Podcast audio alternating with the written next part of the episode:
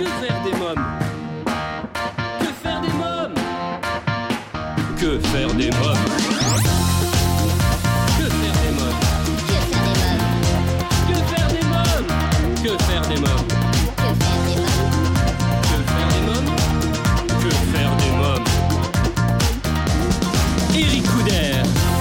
Bonjour à tous, bienvenue, c'est Eric Couder, des invités, des actualités, des sorties pour la famille et c'est absolument tout ce que vous pouvez retrouver chaque semaine à la radio et en podcast en écoutant votre émission Que faire des mômes. Si je vous dis V, ça vous évoque quoi en ce moment? Vacances, vaccins, visites? Eh bien pour moi ça me rappelle voyage. Et à défaut de pouvoir partir loin en ce moment, je vous invite à voyager à travers le chouette programme de Que faire des mômes que je vous ai concocté cette semaine. En fait, il y a plein d'autres façons de voyager. La cuisine, le rêve, un livre, un programme télé, une chanson. Quel a été le plus beau voyage que vous ayez fait? Personnellement, outre ma Provence natale, ma destination phare a été Punta Cana. Ça fait rêver, hein Hâte de refaire mes valises pour vous faire découvrir d'autres paysages, mais pour l'heure, voici votre émission Que faire des mômes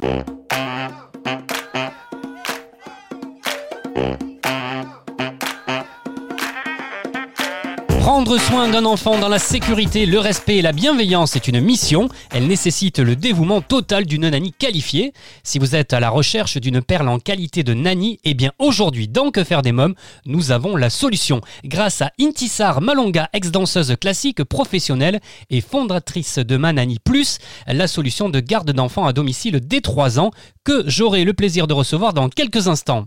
Je ne sais pas si c'est le fait d'écrire à présent des livres pour les enfants, mais j'ai de plus en plus de plaisir à recevoir des auteurs, et surtout lorsque c'est un livre dont le sujet parle de bébés, mais pas n'importe quel bébé, de bébés prématurés. Comment en parler à son aîné? Quels sont les risques d'un enfant prématuré? Eh bien, c'est tout ce que nous allons découvrir avec l'autrice Alexandra Le Dauphin que je recevrai en deuxième partie d'émission et qui nous présentera son nouvel ouvrage jeunesse pour les enfants à partir de 4 ans, Matéli rencontre Léa, publié chez Verte Plume Édition.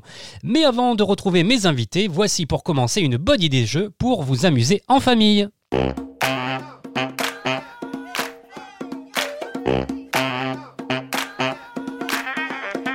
Cette semaine, Que faire des mômes vous présente le jeu de société d'ambiance de Gigamic, le 6 qui prend.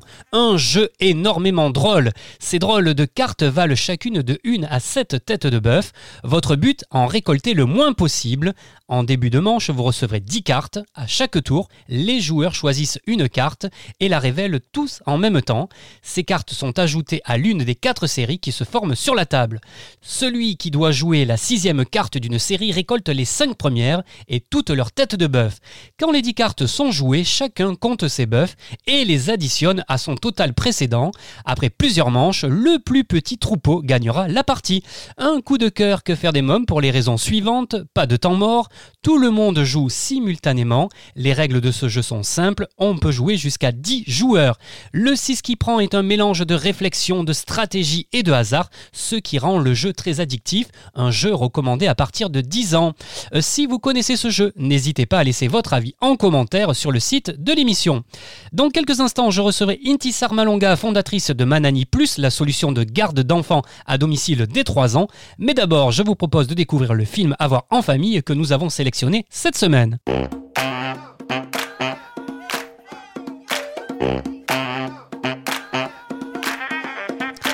Cette semaine, donc, faire des mômes, je vous parle du long métrage Flora et Ulysse de Léna Kahn, euh, disponible sur la plateforme de streaming Disney+. Lorsque la jeune Flora, 10 ans, fan de bande dessinée, sauve un écureuil du nom d'Ulysse, les super pouvoirs de l'animal entraînent une série de catastrophes hilarantes, point de départ d'aventures qui vont changer la vie et bouleverser la philosophie de la fillette. Assez parlé, il est temps d'écouter la bande-annonce. Tous les super-héros sont animés par un seul but. Sauver ceux qui en ont besoin. Et ils ont une autre chose en commun. On ne les croise jamais dans le monde réel. Sauf Ulysse. Tous les super-héros ont une mission dans ce monde. On ne le voit pas toujours tout de suite. Parce qu'on ne sait pas toujours où regarder. Découvrez le film Flora et Ulysse à partir de 10 ans exclusivement sur Disney+. Si vous êtes des habitués de l'émission, vous avez pu remarquer que depuis quelques temps, nous vous proposons une rubrique actualité préparée par Adeline et Miliam des petits cultivés. Eh bien, la rubrique, c'est tout de suite.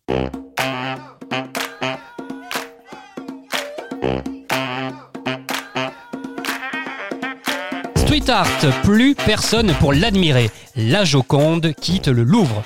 Le monde de la culture est las de la fermeture des musées, des théâtres et des salles de spectacle, et la plus célèbre des dames du musée du Louvre, Mona Lisa, dite la Joconde, en a assez.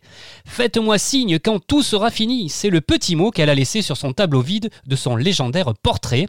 Le street artiste Too Late a encore frappé fort. Sur la rue Rivoli, sous les colonnes en face du Louvre, l'artiste a exposé un tableau de la Joconde sans la Joconde. C'est pour exprimer sa lassitude face à la fermeture continue des lieux culturels. Too Late a pensé au moindre détail. Il a installé une barrière de sécurité devant le tableau ainsi qu'un petit cartel en dessous de l'œuvre, de quoi ravir les passants. Un coffre mystérieux découvert sur la statue de Napoléon à Rouen.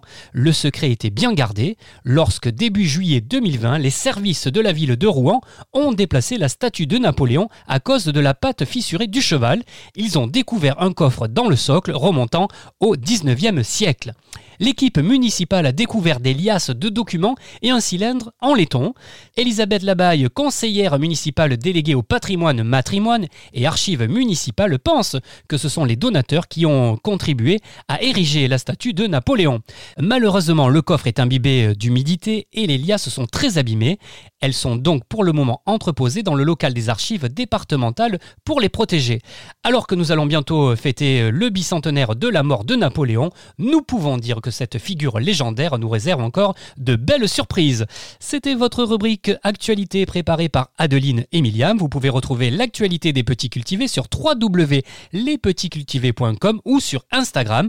Des idées de lecture et de sortie culturelle pour se cultiver tout en s'amusant. Eh bien, dans Que faire des mômes, il est l'heure à présent de retrouver ma première invitée, Intisar Malonga, fondatrice de Manani Plus.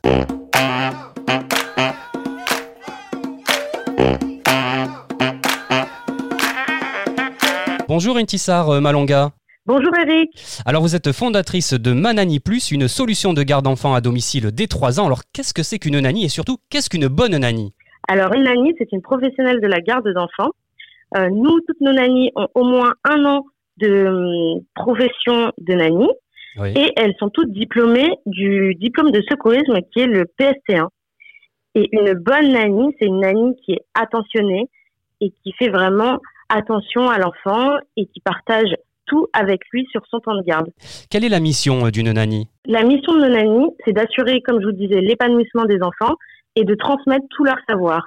Donc, euh, le partage est vraiment au cœur de leur mission. Elles peuvent partager leurs loisirs, leurs centres d'intérêt et euh, de discuter vraiment avec l'enfant. Ça, c'est vraiment une des choses les plus importantes pour nous, c'est le partage. Intissar Malonga, alors chez Manani Plus, chaque enfant réalise des activités ingénieuses sur mesure confectionnées selon ses passions et loisirs. C'est important ça aussi. Hein ah oui, ça c'est vraiment, comme vous disiez, Manani Plus, il y a le mot nani et il y a le plus. Et chez nous, le plus, c'est les activités ingénieuses, mais surtout des activités sur mesure. C'est-à-dire qu'on va se pencher sur tous les, toutes les passions et les loisirs des enfants.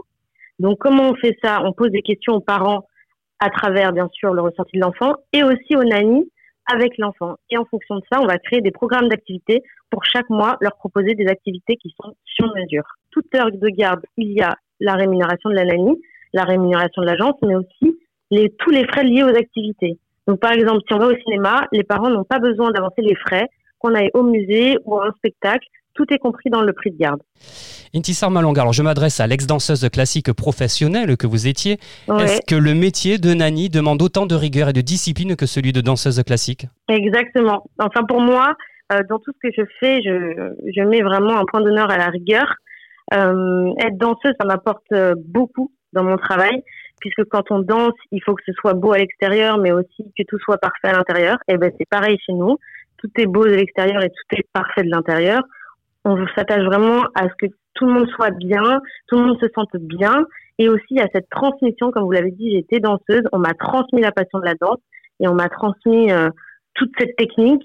Et nous, on doit, euh, en tant que nanny et en tant que fondatrice, transmettre moi non seulement à mes nannies, mais les nannies aux enfants, toutes leurs passions et toutes les choses qu'elles ont apprises euh, tout au long de leur vie.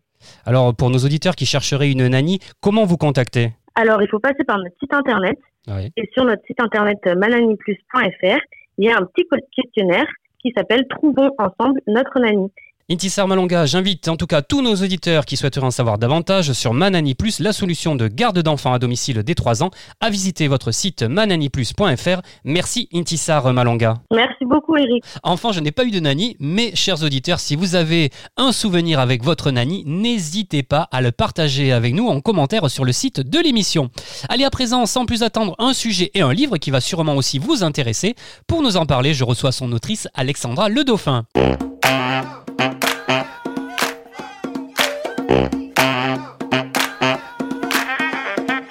Bonjour Alexandra Le Dauphin. Bonjour Eric Couder. Alors, vous êtes bordelaise, maman de deux enfants, chargée de communication pour une société de vente de menuiserie à temps partiel. Vous avez monté en 2011 votre entreprise Drôle de Plume et vous êtes autrice. Et si je vous reçois aujourd'hui, c'est pour parler de votre nouveau livre jeunesse, Matéli rencontre Léa. Alexandra Le Dauphin. Alors, qui est Léa? Alors Léa, en fait, euh, ça représente ma fille euh, qui s'appelle en réalité Elina et euh, qui devait s'appeler Léa, euh, Léa de base en fait pour tout vous dire. Ouais. Et j'ai repris donc ce prénom. Euh, voilà, je voulais pas donner forcément le prénom de ma propre fille au, au livre, donc je l'ai masqué entre guillemets en prenant le prénom qu'elle aurait dû avoir et qu'on a changé un petit peu à la dernière minute. Et donc ça raconte euh, euh, ben, un petit peu ce- le parcours que nous-mêmes avons vécu euh, au travers de la prématurité donc d'Elina euh, à l'hôpital et euh, de manière on va dire un peu douce pour euh, pouvoir expliquer euh, tranquillement aux enfants dont le petit frère ou la petite sœur serait arrivé très en avance de ce qui se passe pour leur petit frère, pourquoi il n'est pas à la maison et qu'est-ce qui se passe quand il est entre les murs de l'hôpital? Voilà le, en, en gros le sujet de, de ma télé rencontre Léa.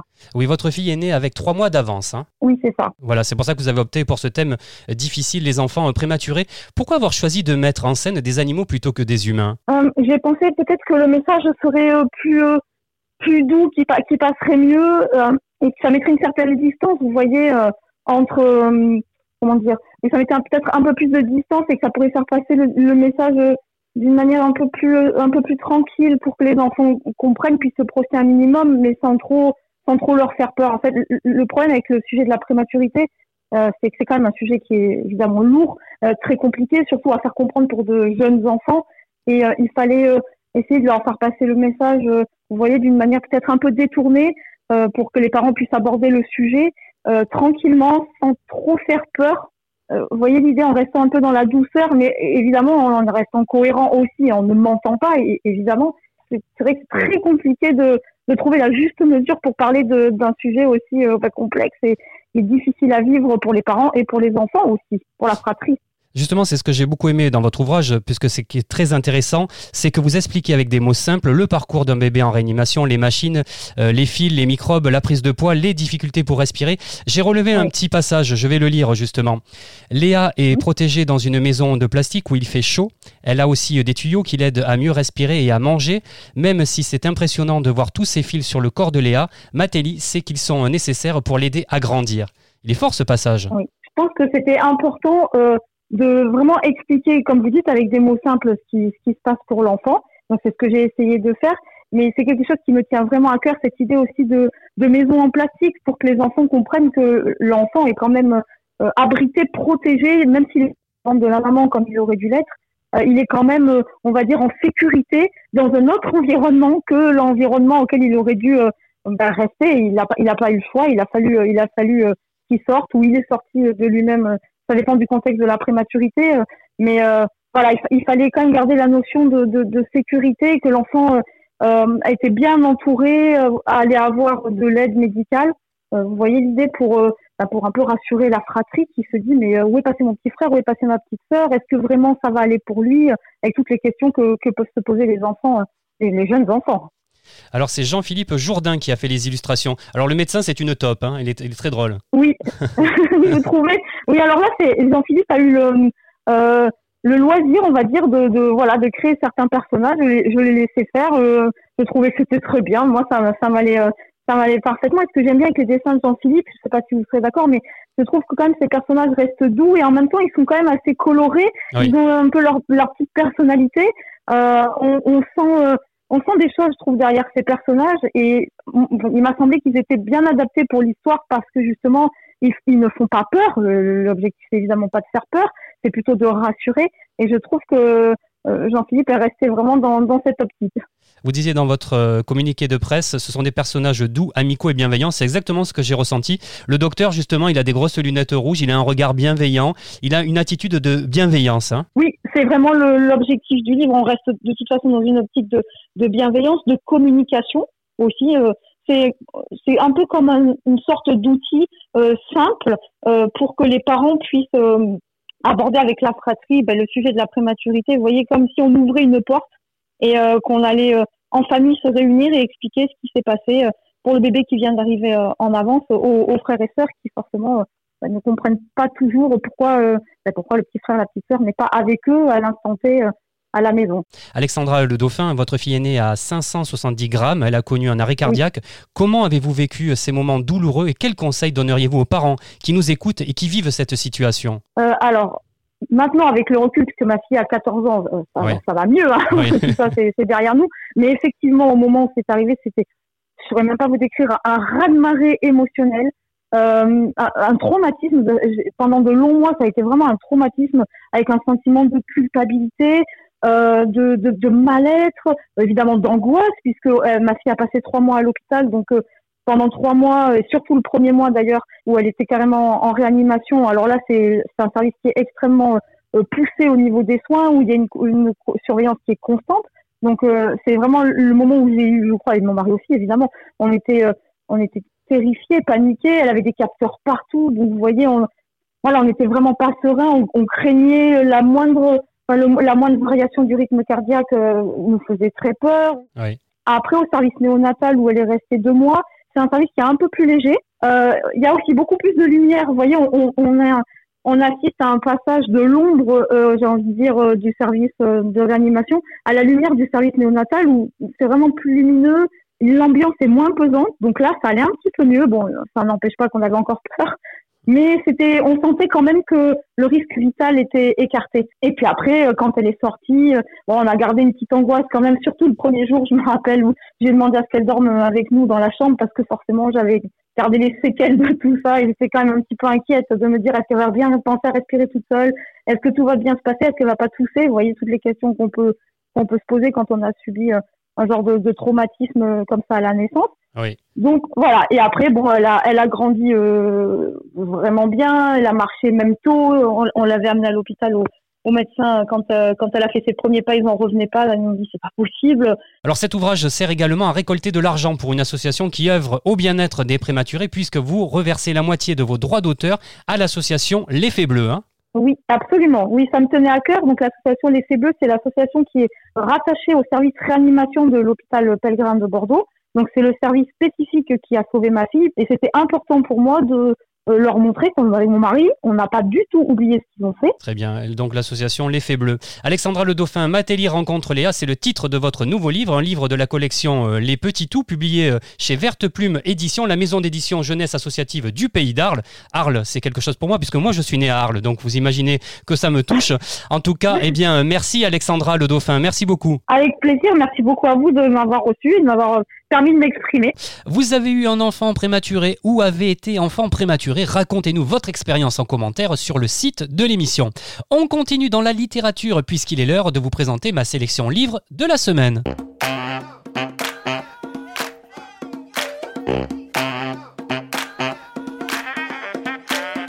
Dans la bibliothèque de Que faire des mômes, j'ai mis en évidence cette semaine trois livres. L'île au diable, une magnifique BD. Peut-être connaissez-vous déjà le capitaine Ngoza, puisque aujourd'hui, je vous présente le tome 3 de cette collection Cho.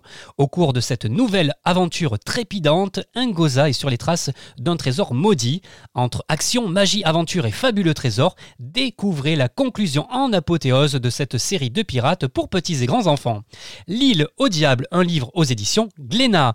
On va continuer avec les aventures et la mer avec ce deuxième ouvrage que j'ai sélectionné aujourd'hui, Les Terreurs des mers, dont le tome 1 s'intitule L'Hermione à la rescousse. En 1780, sur la côte atlantique au Sable d'Olonne, Arsène et Alix sont naufrageurs, une forme de piraterie côtière qui consiste à tromper les navires et les faire échouer pour piller ensuite leur épave. Vos enfants seront embarqués par une aventure enlevée moderne entre humour, action et récit maritime, Les Terreurs des mers, un livre publié aux éditions Vent Pour terminer, aux éditions du Rocher, Anne-Catherine Sabat, psychothérapeute et psychanalyste, publie Une famille enfin paisible, sortir du cycle des conflits. Parfois, la famille devient le lieu d'une guerre quotidienne, échange tendu avec un enfant, difficulté dans une fratrie, souci de communication. Bref, Anne-Catherine Sabat nous explique dans cet ouvrage ce qui se cache sous ces conflits répétitifs et donne de nombreux outils pour rétablir l'harmonie. Une famille enfin paisible, sortir du cycle des conflits, un livre aux éditions du Rocher. Eh bien, comme tout a une fin, il est temps à présent de nous quitter. Si vous souhaitez des renseignements sur notre émission, euh, sur nos invités, écouter nos anciennes émissions en podcast ou encore nous soutenir en faisant un don, je vous invite à vous abonner dès maintenant à notre site euh, quefairedesmoms.fr. Merci à tous pour votre fidélité. C'était Eric Couder. On se retrouve la semaine prochaine avec de nouveaux invités, des actualités, des sorties pour la famille. Pour l'instant, je vous invite à venir me rejoindre sur les réseaux sociaux. À la semaine prochaine. Bye bye